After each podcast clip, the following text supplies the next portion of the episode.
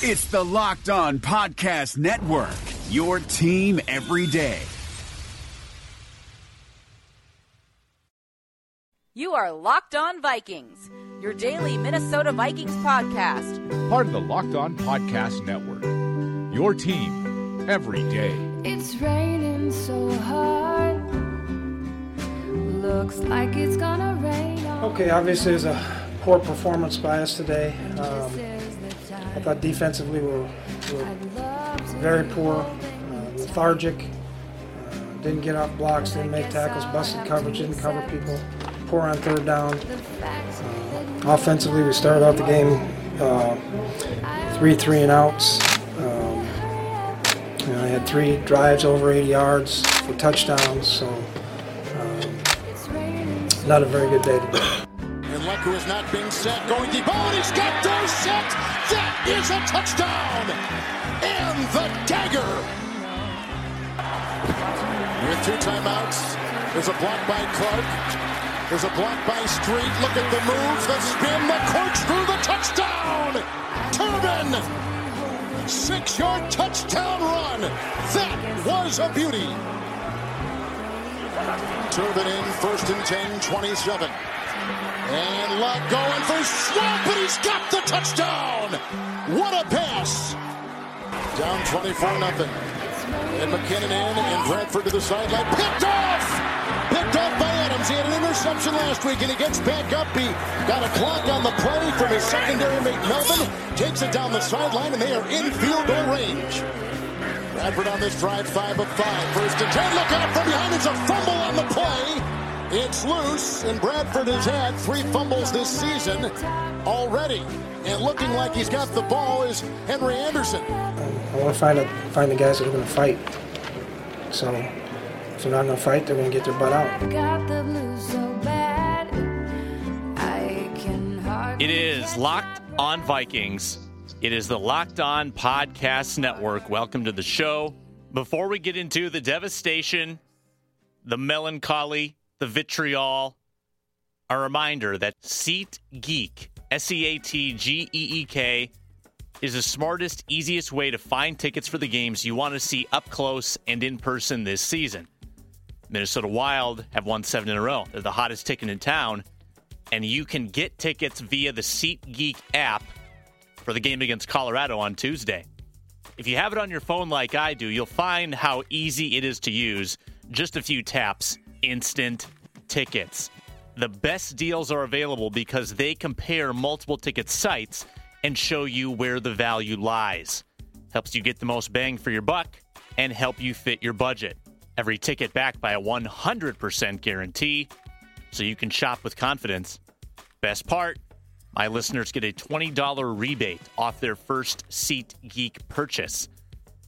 Here's all you have to do to get it. Download the SeatGeek app, go to the settings tab and click add a promo code. Enter promo code LOVikings. SeatGeek will send you $20 after you've made your first ticket purchase. Download the SeatGeek app and enter promo code LOVikings today. It's a sad one if you're a Minnesota Vikings fan.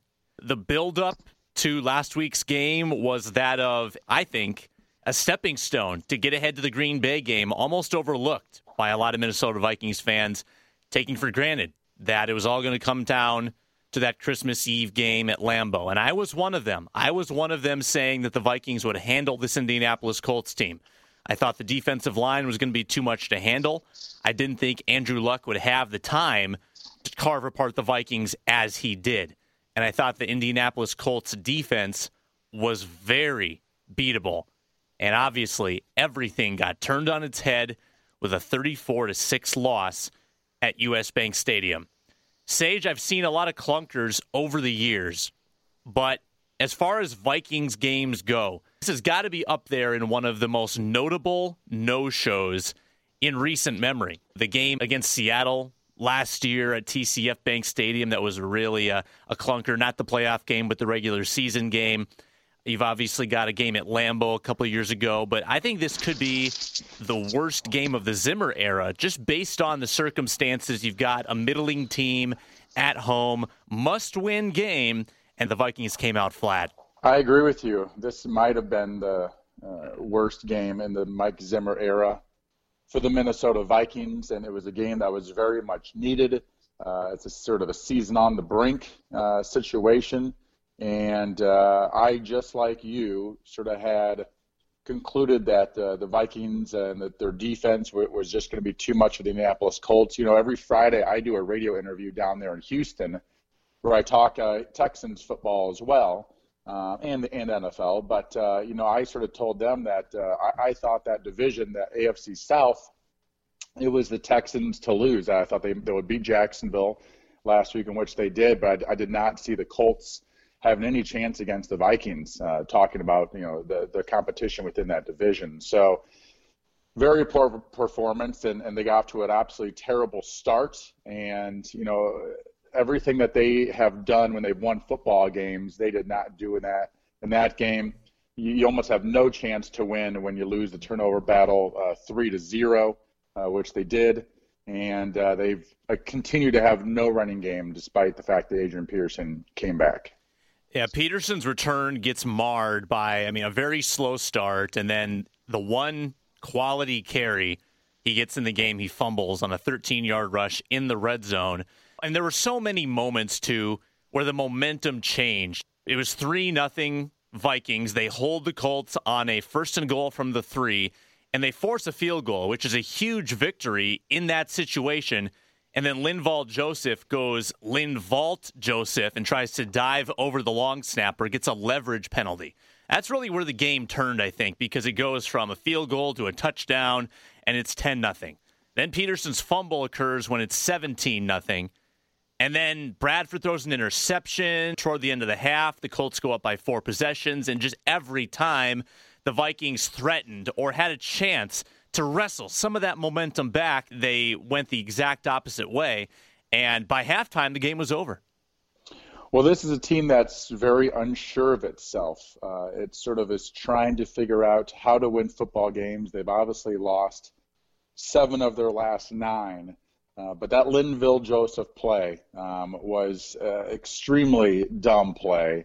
There's just no way, as a defensive lineman, you're going to have the ability to, from your 3-point stance or 4-point stance, take one step and jump over, you know, a 255-pound long snapper. It's just not going to happen.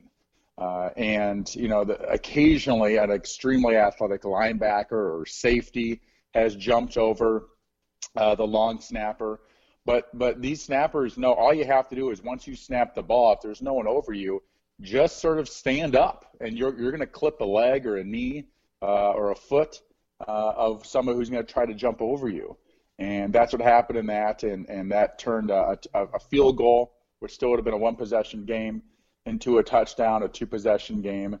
And plays like that, when a team is struggling mentally, really, you know, sort of cut the legs out from underneath you, and it makes you go like, what are we doing? We're a bunch of idiots out here. And things steamrolled after that and got worse and worse and worse, and the Vikings are not good enough to come back from 2 or 3 touchdowns. They just aren't. That's not the way that they're built. That's not the way their offense is. They don't have the receiving core, the quarterback, the offensive line protection to come back from teams like that. And the weakness, when they do get behind, is teams can run the ball fairly well on them, and the Indianapolis Colts ran the ball very well throughout the football game, ran for about 160 yards in the game. So the Vikings, again, with no rushing and high percentage in the passing game, but nothing significant going down the football field, and again, no passing touchdowns. Only 14 passing touchdowns on the year for Sam Bradford. That's incredibly low at this point in the season, especially for the amount he's passing.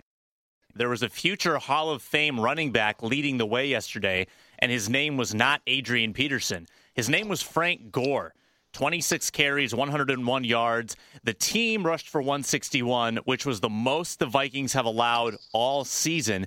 And the Vikings were incredibly complimentary of Frank Gore, and rightfully so. He's got some wiggle. He's got some strength. He can break a few tackles. Vikings were not a good tackling team again yesterday. But Frank Gore, the ageless wonder, 33 years old and still balling. Yeah, it's amazing. I mean, he's one of those rare running backs that has had a solid career after 30 years old. All of them seem to start to sort of die out 28, 29. And, you know, when he was at the University of Miami, you realize he played with Willis McGahee and Andre Johnson, Clinton Portis. They had an unbelievable backfield. And Kellen Winslow. So he goes still all the way back to that era, and he is still getting it done in the NFL. And it was a great move for him to get out of San Francisco and get over to a team that has a much better quarterback. So, you know, Andrew Luck played very, very well in the game. You know, there was a play early, the throw to T.Y. Hilton. I think it was about a 30, 35-yard strike. And you saw all the reasons why Andrew Luck is so good, and one thing that Sam Bradford just does not offer to the Vikings. And Andrew Luck stepped up in the pocket. The right tackle got pushed back right in his lap. Andrew Luck stepped up, moved to his right, and threw one all the way across his body down the field to T.Y. Hilton. I mean, just an impossible, you know, type of throw. And Bradford can't do that. He doesn't do that. Not enough, at least. And, you know, Andrew Luck has a lot of physical gifts, and sometimes those plays go the other way against him, and he throws an interception. But that play in that ball game sort of struck a chord with me of the things that a mobile quarterback who can make plays when the pocket breaks down, how much that can help a football team. Luck was a surgeon yesterday, 21 of 28, 250, two TDs, no picks, didn't get sacked, and got to sit out part of the fourth quarter and watch Scott Tolzien do the work. The Colts have been up and down all year. We knew this. We knew that they were capable of going into Green Bay and winning. They were also capable of losing to Jacksonville. And clearly the team that went into Green Bay and won also showed up to U.S. Bank Stadium on Sunday, and they absolutely took it to the Minnesota Vikings. Did it look to you like Indianapolis was trying to, at least early on, trying to kind of mitigate that pressure on Luck by getting the ball out quickly? It seemed like they were very successful on slant patterns, and obviously the running game reduced the amount of big rushing situations the Vikings could have. But did you see anything from a game plan standpoint that got the Colts off to such a fast start? Well, I agree with you. You know, early on, a lot of teams have been going to the quick passing game against the Vikings, defense. The Vikings' strength of the defense is when the quarterback has to hold the ball, and they get pressure with the rush. And when you get the ball out early on slants and on hitches and just quick throws, it really slows down that pass rush. And at some point, they sort of stop rushing and they get their hands up. And at that point, you start going to the deeper drops. And, you know, running the football, getting the ball out quick, minimizes the strength of this Vikings defense. And it's been a plan by a few teams this year, have had this sort of same game plan against this Vikings defense. And Andrew Luck showed why he is one of the, you know, better quarterbacks in the NFL, why everyone, you know, likes him so much, and all the things that he can do. You know, one thing about this Indianapolis Colts team is they've been in a lot of big football games. They've been in the playoffs. They've won division titles, and so that game was not too big for them.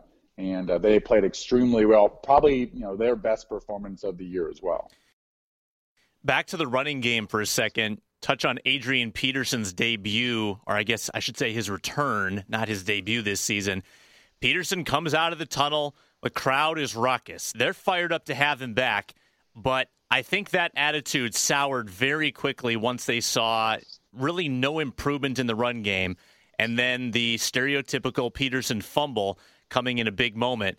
I don't think yesterday is exactly a fair sample size on which to grade Adrian Peterson. He only had 6 carries for 22 yards, and as usual, he didn't play much on third downs, and once they went to a passing game, he barely played at all, which I think demonstrates, again, his limitations as a blocker and as a pass catcher. But he does say he'll play against Green Bay. Maybe if he can get 15 to 20 carries, maybe we'll be able to grade him more appropriately. But yesterday certainly didn't help his case to get paid by the Vikings or whoever next season, even at a reduced salary. Well, they weren't going to pay him the $18 million next season, even if he, you know, ran for 120 yards in each of these last 3 games. I'm fairly sure of that. That cap number is just way too big for a running back over 30 years old. But at this point, I'm not even sure what their interest will be with, you know, having him on the team. I would think so. I would think for the right number, And what they really have to do, they have to take that, extra 12 or 15 million or whatever it's going to be that they're going to have to cut off of him from a contract standpoint, and find some offensive linemen.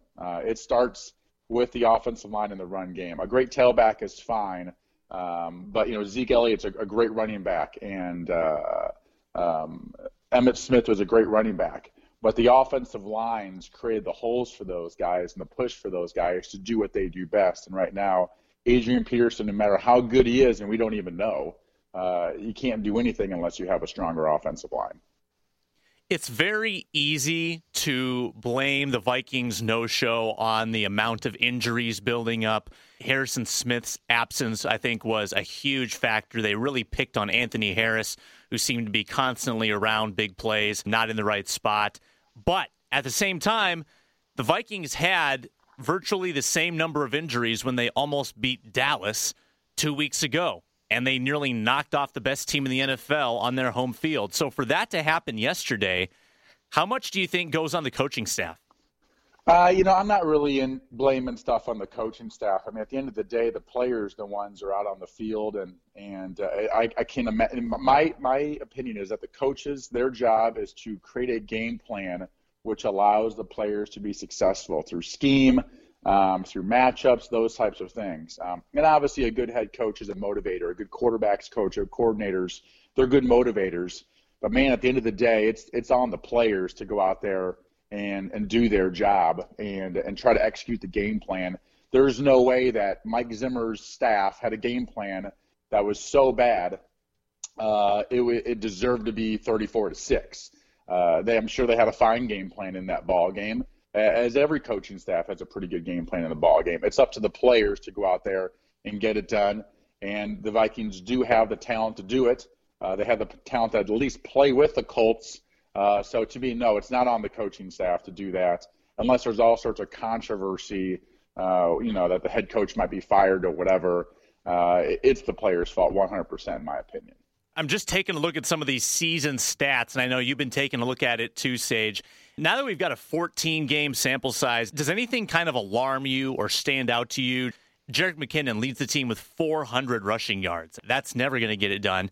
You've got a couple guys who might have 1,000-yard receiving seasons if they have two good games to end the year, Diggs and Thielen. Thielen obviously injured yesterday, took a big hit. Hopefully he's all right. But the run game against the passing game is so off-kilter. You need more balance than that, I think, to have a successful offensive team.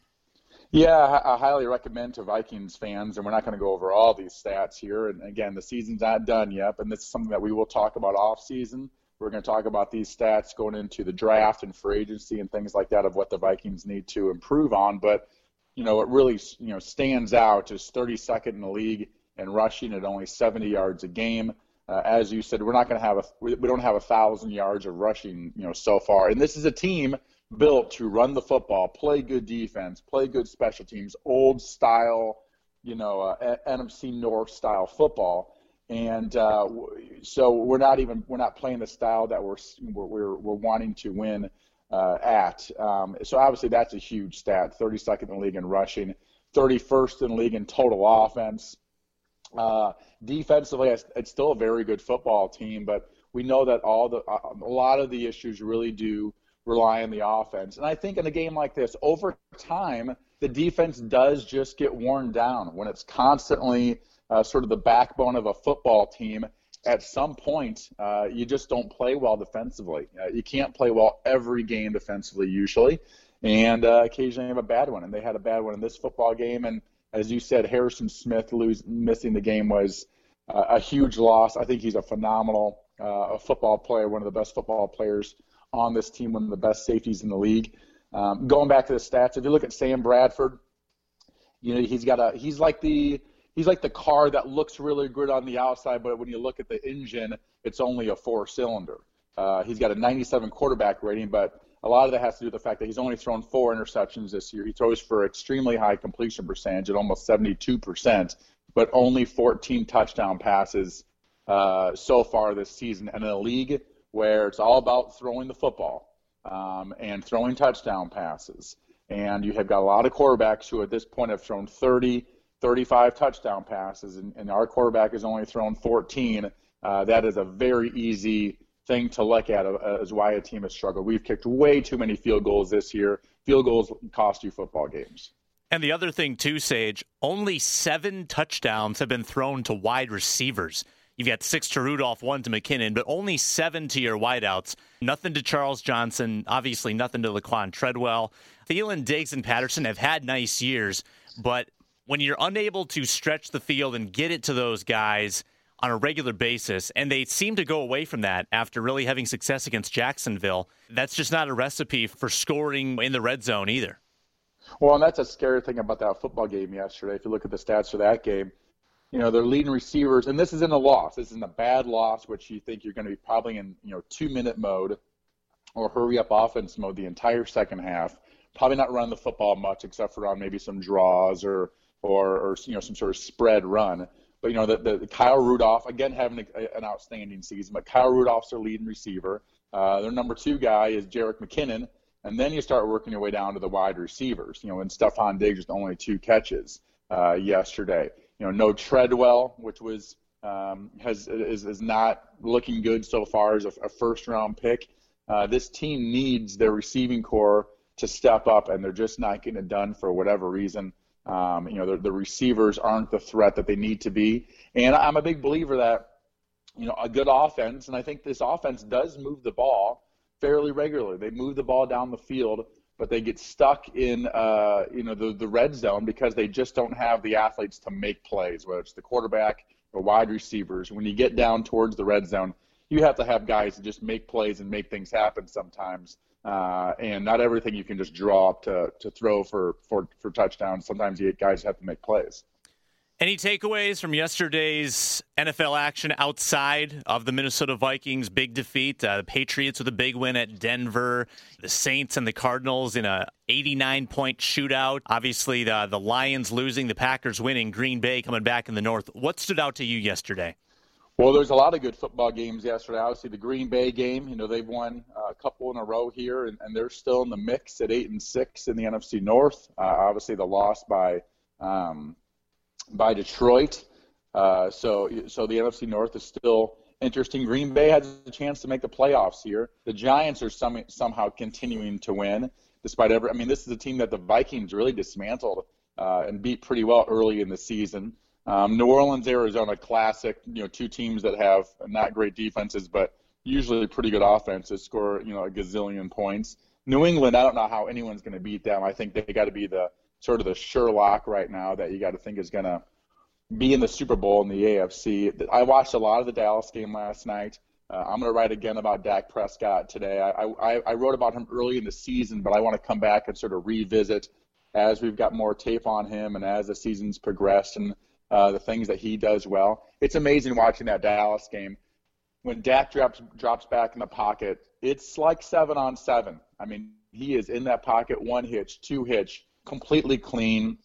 You know, he can sort of play with the defense, play with the linebackers, and find open guys, you know, down the field. And then you go watch Jameis Winston on the other end, and he is back there, and the right tackle is getting destroyed the entire football game, and he is just trying to survive. So it's just amazing how good that Dallas offensive line is. Yeah, that Dallas win last night actually kept the Vikings' playoff hopes alive. The formula for making it for Minnesota, and see if you can track this, Vikings have to go 2-0, Bucks have to go 0-2, Redskins have to lose 2 of 3, and the Packers cannot win the division. In other words, the Lions would have to beat the Packers in Week 17, or the Lions would have to beat the Cowboys next week. So there's a wacky formula, probably not going to happen, but the Vikings can actually go into this Packer game with the small sliver of hope that they can still make the playoffs. So do you think that is enough to whet their appetite and keep the fire alive, or does the mentality change? Do they kind of start going into victory formation mode, so to speak, now that the season is just about a wash? Well, as long as there's a chance, you got to go out there. I mean, you play either way. You get paid to play 16 games in a season, so you go out and play no matter what. If you're a professional and you care about what you do and what you represent as a man, as a human being, you go out there and play your tail off every game. But what adds even more to it is the fact that the Vikings do have a chance to make the playoffs. And as long as you have a chance, you got to give it your all. And you never know what's going to happen. You just don't. And a great way to take the Green Bay Packers out of the NFC North is to beat them next week. That's a Saturday game on Christmas Eve. We'll be talking about that plenty as the week goes on. Sage Rosenfels back with us on Wednesday and Friday here on Locked On Vikings. Sage, we'll talk to you soon. Sounds good. He's Sage Rosenfels at Sage Rosenfels 18. I'm Sam Ekstrom at Sam Ekstrom. Make sure to subscribe to the show on iTunes, leave a 5-star rating and a review. Good luck with all your last second Christmas shopping. And thanks for listening to Locked On Vikings. We'll talk to you tomorrow. But I guess I'll have to accept. Is democracy in danger or decline? Condoleezza Rice, William Galston, and Carlos Gutierrez and others take on this question in the fall edition of The Catalyst, a journal of ideas from the Bush Institute. Surveys show Americans place less trust in institutions like the media and business. Others contend America has faced far more challenging periods and emerged strong. Leading policymakers, Bush Institute experts, and respected journalists take on this debate. Read about it at bushcenter.org/Catalyst. Hey, Locked On Minnesota listeners. This is Tony Abbott here to tell you about the brand new Locked On Wild podcast, where my co-host Joe Booley and I break down the Minnesota Wild every single day. How can you listen? Just search for Locked On Wild in your favorite podcast app and subscribe to bring Locked On Wild to your device every day.